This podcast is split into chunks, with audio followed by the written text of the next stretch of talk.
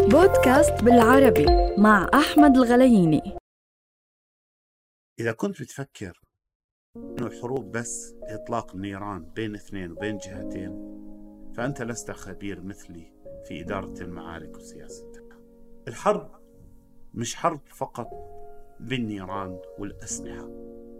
الحرب حرب إلكترونية. حرب عملناها إحنا كشعوب عربية.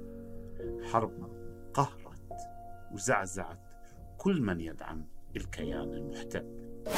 هاي الحلقة إهداء للشعب الفلسطيني البطل الشعب اللي علمنا القوة وعلمنا الشجاعة الشعب اللي علمنا إنه الأمة العربية أمة منتصرة وليس مهزومة الدعاية النازية كان لها فضل كبير في الحرب العالمية الثانية. واللي استخدمها وزير الدعاية الألمانية وقتها جوبلز في زعزعة صفوف العدو وقهره واليوم إحنا عملنا نفس الشيء. زعزعنا ليس العدو المحتل اللي عدونا اللي إحنا بنعرفه. لكن زعزعنا من يدعمه من خلال مقاطعة البضائع وزعزعنا أيضا وأزلنا وكشفنا حقيقة الرواية الإعلام الغربي رواية الإعلام الغربي. هاي الرواية اللي كانت تظهر أنه الجيش الإسرائيلي أو جيش الاحتلال جيش يهزم. أيضا كان إن حرب من خلال الإعلام العربي في مواجهة الإعلام الغربي اللي كشف حقيقة زيفه وكذبه وخلى العالم يتعاطف معنا مش مع الاحتلال. الجيش الإلكتروني اللي هو الشعب العربي الواحد اللي توحد وقف في وجه ما يسمى قوة الإعلام الغربي وكشف حقيقة أفعال العدو مع أبناء قطاع غزة ومع الشعب الفلسطيني بشكل عام. اليوم إحنا منتصرين بفضل صور ومنشور فيسبوك أو تويتر. منتصرين بكلمة أو فيديو. إحنا بنحكي عن الجيش الإلكتروني وليس أبطالنا في المقاومة.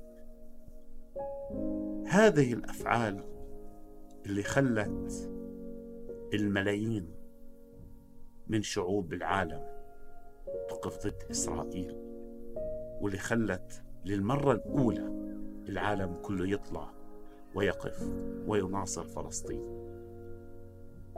ومن خلال بحثه بلش يبحث عن الحقيقة عن مجازر الاحتلال عن أساليب الاحتلال في القمع والقتل عن قتل الأطفال والنساء والشيوخ عن قتل كل بريء اليوم إحنا انتصرنا بفضل هاي القوة البسيطة والناعمة لكنها زلزلت العالم كله.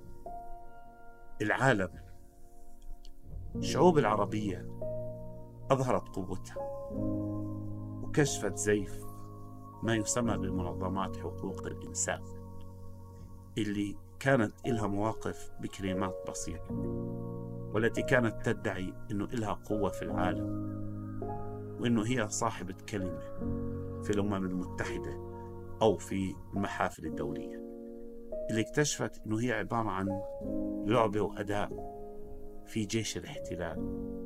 لكن انهزموا. والحمد لله ظهرت حقيقتهم. وظهر حقيقة العالم الكاذب المدعي بالإنسانية وحقوق الإنسان وحقوق المواطن. لكن الظاهر أن هاي الحقوق فقط لفئة معينة بالناس وليس للعالم.